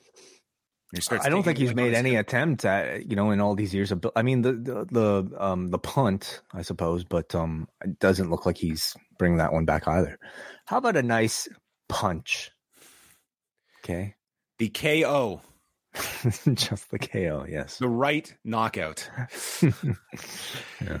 Last segment of the show, CM Punk comes out and makes a joke about hell freezing over and then mentions being a Blackhawks fan here in Nashville and calls Saturday a career highlight. I've changed. And he was taught that if you speak from the heart, you cannot lose. And he acknowledges that he's got two words to describe Saturday and it sounds corny, but I don't care. I'm home. I'm home. I'm sorry. Yeah. I listened to a lot of CM Punk interviews and press conferences and lawsuit descriptions and anxiety and near death. It was really hard to listen to this and it feel genuine. And for whatever you want to say, CM Punk always sounds genuine. That what yeah. he is saying, you believe. This one was a stretch for me to to hear him state, and I think even his fan base would have a hard time uh, hearing him, wh- wh- whether he truly believes that or not. I thought it was really hard uh, to hear this line and not semi roll your eyes. I felt exactly the same way.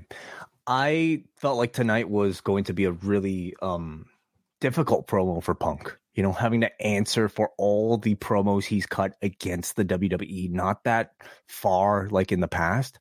So, what angle was he going to take? You know, what angle does any celebrity take when they want to come out and they want to claim that they've changed? Um, I didn't sense that much explanation here. You know, I I didn't sense much attempt at trying to answer for some of the sort of um hypocrisy. And maybe that they're waiting for the Seth Rollins program to really begin because Rollins has kind of, you know, he's already called him a hypocrite. So you imagine he'd bring up a lot of those things and we'll see where Punk goes. But tonight, I almost felt like he was maybe the intent that was thought from him was that he was going to call the WWE crowd man, once he starts saying universe, that's when we know like it's he's really changed. But like, but he, I felt like he was attempting to say the WWE crowd was his home, um, and I don't think he hit that distinction enough. You know, like it's one thing to say I came back for all of you, which is what I think he was trying to say, but it really just kind of made it feel like he's been lying, or either now or throughout the past several years. I mean, obviously, he's going to be a mega babyface upon return. I wouldn't suggest otherwise. Mm-hmm. But if you do get to a point where it there's logical sense to turn this guy, like there is to me a lot of fertile ground for here is the story that we introduce on night one, and it's Seth Rollins, who up to this point has been the one of the major baby faces, and he's warning everybody about this guy. And slowly, it's Punk that is exposed as this guy that can't be trusted and he is the hypocrite. And then the big turn is I left this place to destroy it, but then I realized that if I want to destroy this company, I have to do it inside of it. And that's what I'm here for. And Seth is the one that has been warning everybody all this time. And this could be a, a great, he has so much material as a heel in yeah. this company coming back, but that's impossible to play during the honeymoon that this is, and that they should play right now. They should absolutely do that. I'm just stating that if we're talking, this guy's still around in 18 months, even a year, yeah, there would come a time that I mean, he could be a really excellent heel in this company that the audience would completely buy in that skin. So, sir, I, I totally agree with everything you you said.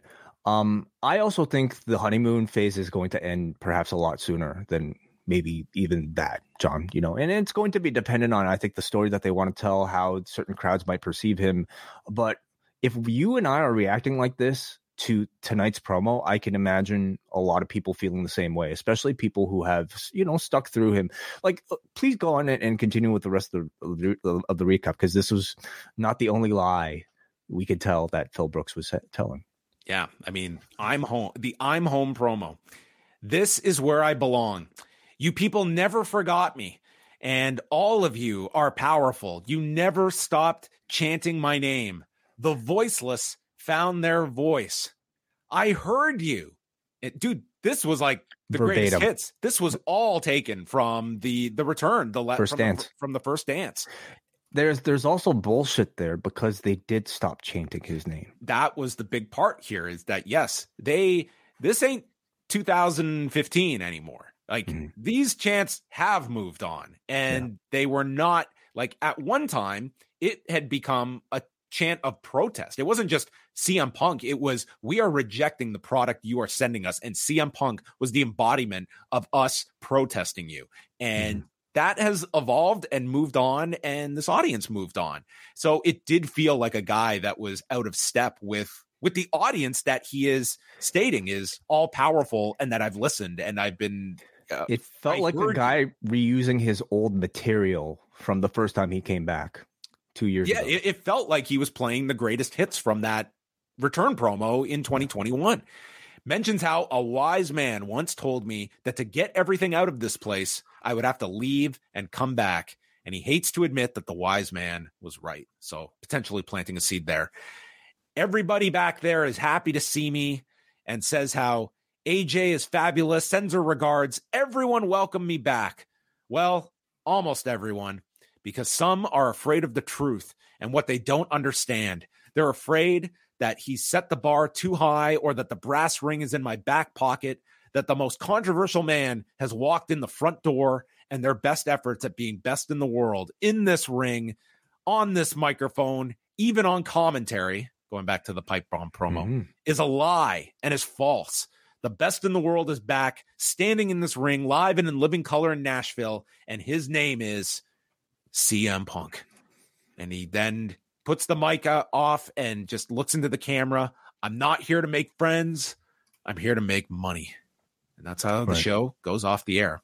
I mean, he had he had a you know v- very good delivery as you would expect CM Punk to have here, and He will know, never not have good delivery. he will always lifetime. have that. Um, yeah, the the question will be. I- I'd be very curious from those that were in Nashville, like what the reaction was. Um, Yeah. Number one, that this had probably been placed. Um, you know, this audience they have been waiting to see this guy in this setting. So the expectations of what this guy will finally say, and then on top of that, you've waited three hours for this this segment at, at, at the end of it. Um, were they satisfied? Were they not? It's you know they for for a first night they put certain things in motion. It's obvious that the Seth direction is where they're going, and I'm really curious what what the timing is going to be of like when they put this guy in the ring. It's a long wait until the Rumble to hold that off of, and I I, I don't know if they'll wait that long to get like I, I don't know how many weeks. What's what's the rush? do. What's the rush though? Remember Like, he doesn't even he doesn't even have to be on TV every single week. Well, I I think they're going to want him on TV, especially for the this Sure. first while. Like they, I think, want to have a CM Punk presence. But Sure. like, remember last year there was such a surge of interest and and like movement for Bray Wyatt's return, Hmm. and they they held off a long time, and it just it got repetitive over time. That it was like, when are we going to advance past this? Now, I'm not saying it's going to be apples to apples but i i think with punk like this is an audience that is, is going to want to see like what what is the next chapter and and where you're going and and how quick do you go to a, a rollins uh deal like do you have something in the like it, as an intermediary beforehand I can't see them giving away Punk's first match like on TV. I mean, listen, they can if they really wanted to. Yes, like you know, you mentioned Raw, kind of like you know, stakes are a bit higher for for Raw doing well in the ratings right now as well. But I also um don't necessarily see them doing it, and and I think um at least waiting until the Rumble for his first match seems a bit more likely to me. But you know, CM Punk talking on the microphone, I think, is as big of a draw as like you know a match against somebody other than a Seth Rollins, in my opinion. Um, if anything, I think seeing him in ring might kind of kill some of the mystique of it. Um, anyway, getting back to the promo, it was tonight. I think a a pretty safe, uncontroversial promo here. No, like sort of like you know, um counterfeit bucks style like type of line you know that that you could read any if anyone was looking for cryptic remarks there were none here None at all. None at all. Um, and I other think than like the, the wise man line but that was like within wwe story yeah, yeah, and clearly, like I, I'd like to read that maybe there, there's, um, this is a man on his best behavior right now. Like it, it, it there's, and, and I think maybe uh, whatever due to legal reasons, maybe you know, no, no attempt at at, at any mention of AEW whatsoever as well. Um, and it was perfectly fine, perfectly serviceable. Uh the element that I found most interesting com- coming out of it was, I think, the how fake this sounded to me for a CM Punk promo. As we've kind of you know already discussed, this to me did not feel genuine because it contained so much recycled material from that first dance promo, and um, did not answer enough for what exactly has changed about him. Um, again, I think he could have hit home a- bit harder the idea that I chose to return to you, the audience. I still have my problems through my history with this company that I'm looking to address, but predominantly I am back for you. I've missed you. And I don't think he really said that enough. The the I'm home feels icky, you know, for anybody who's kind of like followed CM Punk for this whole time. And um I think listen, um he's going to get great reactions throughout pretty much like any town that he's he's he's going to appear because he's a superstar. But the online discourse could be very different. And it doesn't matter what it is. WWE and CM Punk will benefit because no matter what direction the audience takes him to takes to him as, whether as a babyface or a heel, it's going to be good. You know what I mean, John? Like depending on however the audience reacts, you pivot, you can pivot any direction with CM Punk and it's going to be a successful program. Might even be more successful with a negative reaction towards him. Yeah, I think this all like if you are designing this around Punk coming in as this big baby face, I just think that at their core, this really did miss the essence of why CM Punk is this enduring figure that no matter what controversy he goes through, there's such a heavy demand that there's an audience that are just they they live and breathe through this individual. And the last thing they want to hear is raw raw WWE CM Punk. Is like, that that so- is just such an antithesis of the punk character that even if he genuinely feels that way, I think on night one, I think you're costing yourself a little bit by showing your hand night one. And number two, like even the line pretty much saying everyone in the back has welcomed me back, like except for one guy. Like you are supposed to be like the prodigal son that has come, like you are the shoot Jey Uso like Mhm. that has come here and that you have angered and damaged a lot and there's a lot of story to be had there now if all this plays out down the road that you get there and this is designed to be disingenuous but I, I don't think that's the plan the path of where they're going here. And like cody rhodes can be cody rhodes. Cm punk should not be cody rhodes the you know the the guy that is the perfect representative of the company. This is the guy that like you know found his differentiation by pointing out like the corporate image of the Miz and that he was the antithesis of that. And Mhm. this segment was CM Punk auditioning to be that guy. Right. I we don't know if that was the intent of this promo. Like, you know, this this sort of reaction that you and I have to it. I don't we don't know if that was the intent, but they can run with it, even if that's that's the result. Is it doesn't it, John? Like, is it doesn't that sound a lot more interesting to you? You know, a CM Punk who comes out, thinks nothing is wrong, but is massively unaware of how everybody else feels about him. I, I mean, I think that's a really like a delusional CM Punk who thinks there's nothing wrong, but actually everything is wrong and nobody likes him. I think that's that's a lot more interesting.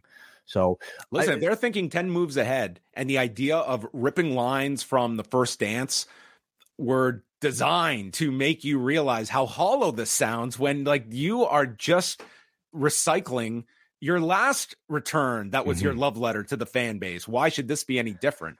Yeah. Um I don't think it. I, I I don't know if I give them that much credit to say that I don't. intentional. I don't. I, But I, I they- think I think we're giving way too much credit. But I'm that. saying they can pivot and actually pivot to something even more successful than what maybe what they planned. Because a heel CM Punk who, like a soul sellout CM Punk, I think is so much more interesting.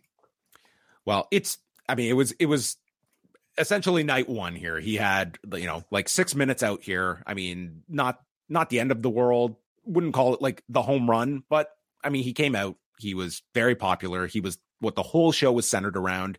And I guess we'll see when when the number comes out. There are still the delays, but I mean, the third hour, it's like they they have saved some huge stuff for the third hour, and it just cannot buck that trend that it is tough to hold the audience in the third hour. So we we will see. Like you're you only get one CM Punk coming back for the first time in ten years. Um, we'll, see if putting him at the end of the show um, does have uh, a positive result on on the, the final quarter. But that was the show, and WWE is riding a lot of momentum, and CM Punk, at least short term, is going to be that much more buzz that is attached to the company. I think this number is going to be very strong. They had the first hour that always swells the audience. Um, they were not going up against anywhere close to the level of football game they were last week, and you know it's in the in an average pay per view coming off the show, you usually get a bump. This one, like this Survivor Series, had uh, so much talk coming out of it. It was a really well received show with a giant news story, and more than anything else, to really emphasize that. I mean, this is probably the dream that when Phil Brooks had back in you know 2011 when he came back was one day being part of the most social segment in WWE history with 71 million views across all social platforms that we were constantly berated with throughout the night. Well, when I think social media, I do think of Phil Brooks. So perfect. Social media Brooks. All right, that was Raw. We are going to take your super chats if you want to chime in with any of your thoughts, and we will go to forum.postwrestling.com for feedback.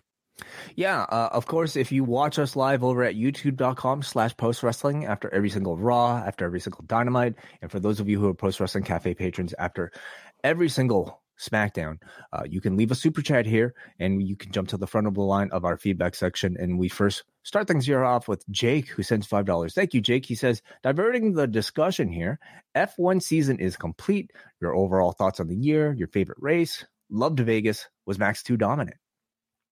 you catch anything uh, from Abu Dhabi this week? No. Yeah, uh, it was kind of tough for me, um, just coming off of um, you know, Saturday night. But uh, my overall thoughts on the year were, um, it was yeah, not that exciting because um, one person was so incredibly dominant. In fact, like I think some people would consider this like maybe some one of the most dominant seasons ever by uh by by a champion in, in F1. Um, I, I mean, I've said in the past that like I think there's something pretty marvelous about like seeing how uh, dominant a person could be, mm, but it's it's maybe not as impressive when you consider the variables when a car is so much faster than other cars, um, and a guy is so much of a better driver than maybe most of the field. Um, the lack of variables has definitely hurt it and, and the lack of variance in, in the result even if um i don't know a starting lineup is has max like pretty far in the back it's not as exciting so i mean i don't know what they can do next year you know uh, outside of relying on other teams to just simply catch up but um it was not the most exciting season of f1 um and i wonder what drive to survive will do you know um how what stories they'll be telling to make it feel exciting. I mean, I think outside of like the first place championship. Um, there are a lot of really interesting stories, like with um, whether or not you know Checo might be able to retain his seat, uh, the return of, of Daniel Ricciardo, the rise of McLaren. So for those reasons, I think um, Drive to Survive might be pretty still fun this year. But the you kind of have to watch more than like the race for the first position, unfortunately. Yeah, I found this to be a tough season. I mean, I kept up with a good amount of it, but yeah, it did. Um, um, there was just a, a lack of you know compelling reasons on a near weekly basis uh, for it as well. I wouldn't say it like extinguished my interest, but um, yeah, I'm kind of curious what what they do with because it's not as though there there weren't plenty of like stories off track that they can focus on for the series. Um, but yeah, I, I think it's it's probably a good time to have your off season. You get the reset and hopefully like re-energize for for next year. But it's it's probably going to be a very similar kind of dominance that, you, that you're you're going to have unless we start to do like mystery vortex cards where you just have to draw you know I want to see Max Verstappen drive a Haas. That would be great for a race. awesome. Did you watch uh, Vegas at all? Vegas, I thought was great. I mean, yeah. all the complaints that went into that. I mean, I don't live in Las Vegas, so it didn't affect my commute. But I thought, what a home run of a race! That was mm-hmm. such an exciting race. Um, yeah, I, I, just thought it was really uh, that could be an episode on its own. Just I think that it probably like, will be like, uh, like that to me is going to replace like Miami to me as like their their big U.S. stop. I think that yeah. that's. Um, I, I just thought that was just an excellent. It was it was a ton that they had to invest in this, but they're there for the long term. Obviously, it was a really fun race. Vegas was. Thank you, Jake. Let's go to Andy, who sends hundred rupees. Thank you, Andy. He says Punk's ability to draw such a wide range of emotions from such a by the numbers promo is amazing, but didn't enjoy Raw as much as the last few weeks. I mean that's that's a good point. You know, like it, this this was by a pretty like by the numbers CM Punk promo, but the fact that it was so by the numbers and the fact that it felt so eerily similar to his first return um, with AEW. Is Isn't that a me, problem if you're calling it a by the numbers promo? Like this is your 10 year return. Like yeah. should it be classified as a by the numbers promo? So the, Andy's point is that even a by the numbers promo can elicit so much discussion. Well, when, of course, this is the Punk. biggest news story of the entire show. Like, this is what everything was built around. Like, I don't think we'd just be shrugging our shoulders for, like, okay, Brett came back. It was uh, it was cool. Him and him and Sean had a moment in there, but uh, it, it was going to be discussed heavily. Like, it was well, the biggest thing on the show by leaps and bounds. I think his point was just more so like, no matter what this guy does, if he says anything, he's going to be the center of attention in the wrestling world. Well, of course, that's why he's back. Yeah. That's it. Thank you, Andy, for the uh, feedback. And let's go to forum.postwrestling.com. We'll start with Andrew from Cape Breton. It definitely seemed like WWE is the hottest it's ever been at Survivor Series with Punk's return, even hotter than usual. The show had this night after WrestleMania feel. What followed was a big man match finish out of the 80s, bad R-Truth comedy segments, the longest Nia Jax match I can remember, and some individual named Jelly Roll. But everyone was waiting with bated breath and waiting in anticipation for Punk. And golly gee, a white meat babyface promo. When everything went down in AEW, I was always hoping things could work out because Punk in AEW was incredible. It was some of the best work of his career, and while it's really early, it already feels like he fit better there. I actually do have some sympathy for Tony Khan as he had to juggle making both Punk and the Young Bucks happy as they were in a contract year. He failed, and everyone failed, and it's a shame as I don't think Seth Rollins and CM Punk will have the intensity and vitriol as Punk versus Eddie Kingston or MJF. But the other highlight was Drew McIntyre, who was definitely in the right as he deserves the title shot over Jey Uso it's very early to tell, like you know, how the CM Punk um I, I, run is going to be in the WWF. I mean, this is not at this point like a solitary reaction. I mean, you and I have had that. People in the chat room have had that, and Andrew here has had the reaction that this was a very safe by the number CM Punk promo. So, how will they pivot? Has you this know? run been a complete failure? yes, uh, we have we have definitive proof. Yeah, uh, you know, they could pivot or they could like lead into it somehow. Um, I I think it's way too early to tell, you know, whether or not this was. A, let's also remember this is CM Punk coming off of like a real terrible controversy that got him fired, and he's inside a company that he, by all accounts, probably should not be in right now. He's going to be on his best behavior on his first night, and I'm sure every single word of that promo was vetted and monitored and triple, quadruple checked before he was go- told to go out there to say it. So, um, I'm giving this sort of regime right now, this creative regime, a lot more credit for listening to the audience, and we'll see if they have a negative reaction, how they might pivot with something like that. Let's go to Rob, who says, First time watching Raw live in, oh, in over two years, and I'm not keen to make this a weekly routine. This show was so different compared to any other weekly wrestling show, and I hope that they stay the course with the ideology as it's wildly su- successful and healthy for talent wanting to make money in the business. This is Punk's Vegas res- re- residency, and all the power to him.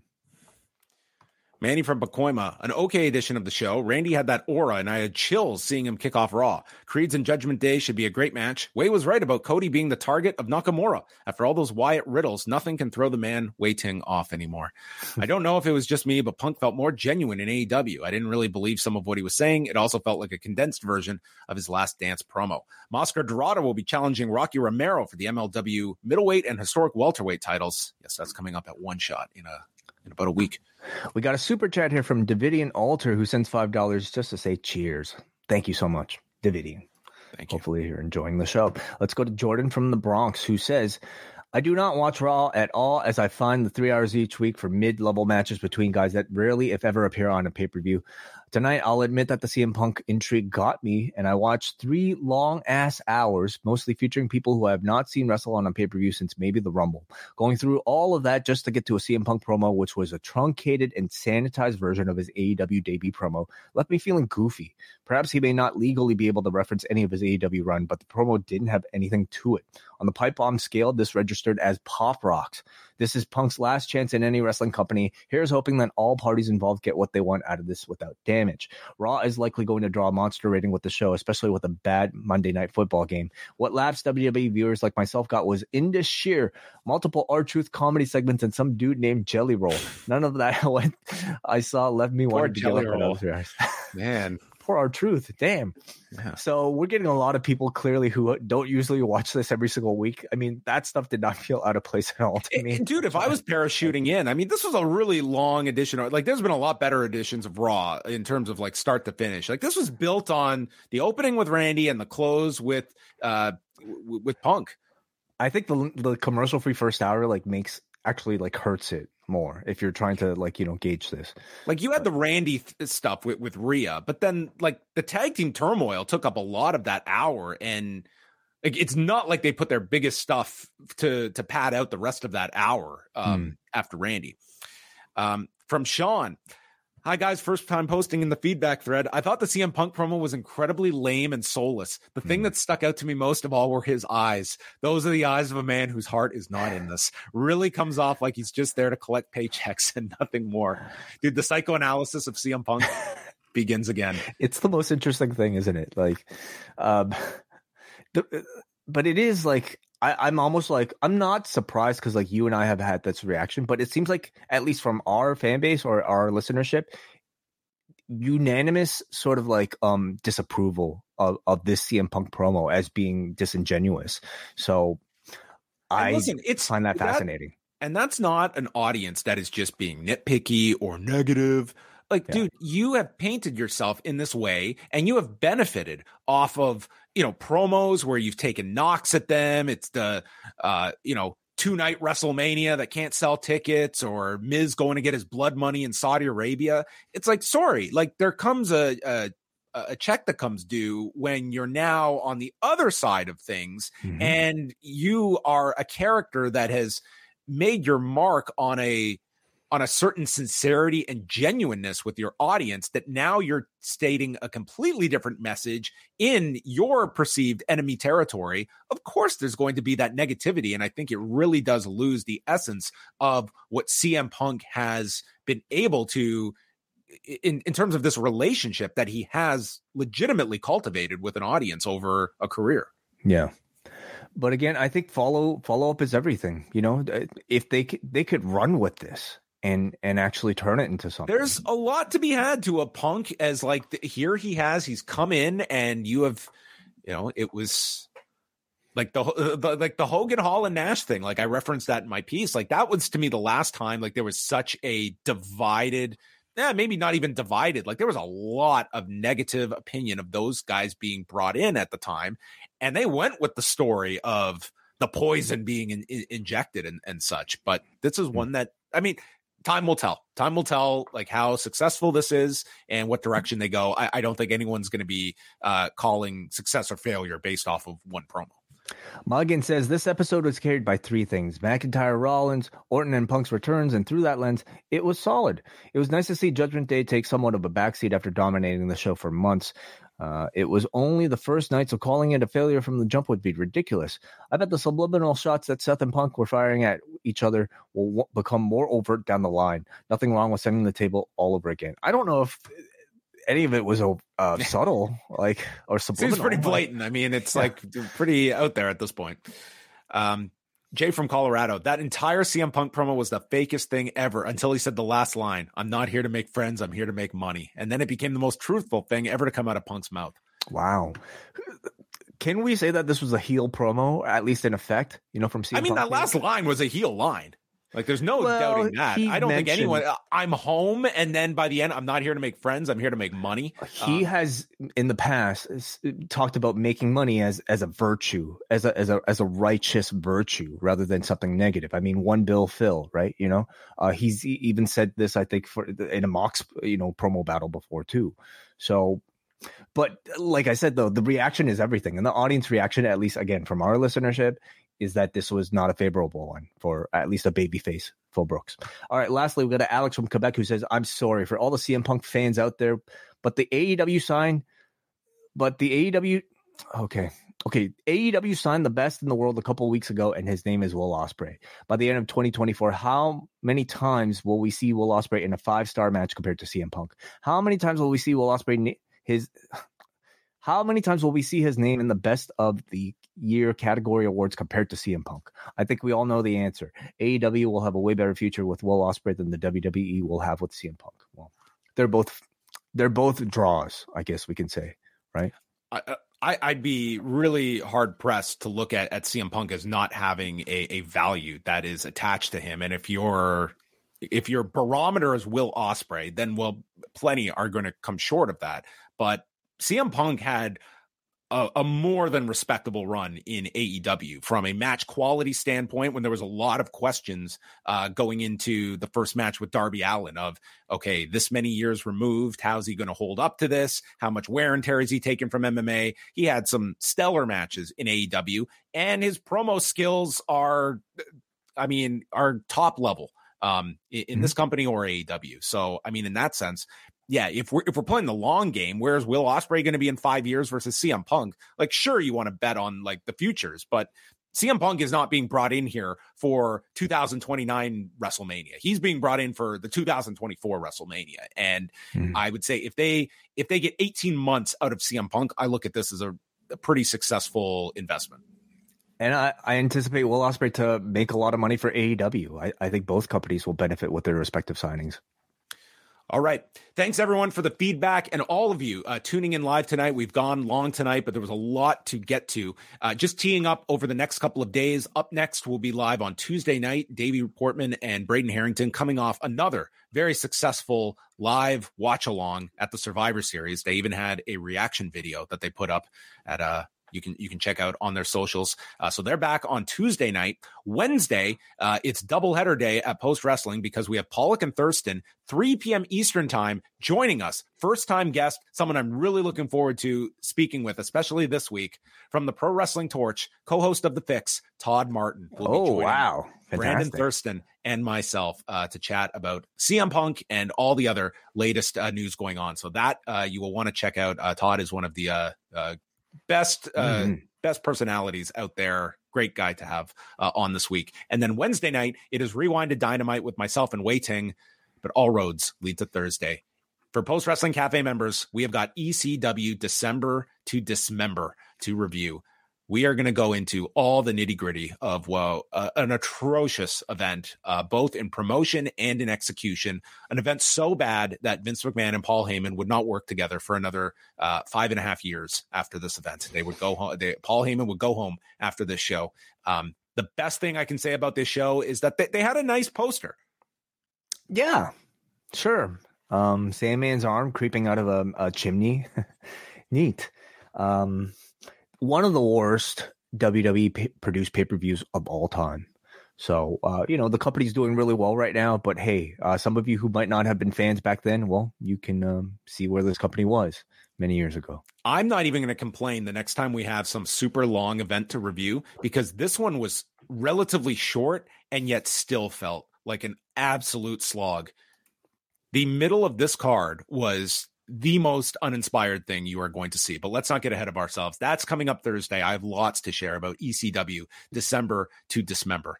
Uh, that is uh, coming out. So that is coming out Thursday. And then uh, also a post Puroresu will drop on Friday with Karen Peterson and WH Park. So all of that can be found. Multiple bonus shows this week. Post wrestling cafe.com. Catch up on all of the action from the weekend, including our Survivor Series review and uh, much more. And again, uh, we have two Iron Claw contests taking place right now on Twitter and on Instagram. So follow at Post Wrestling on both of those channels. If and you can enter both channels in order to get your uh, chance to win.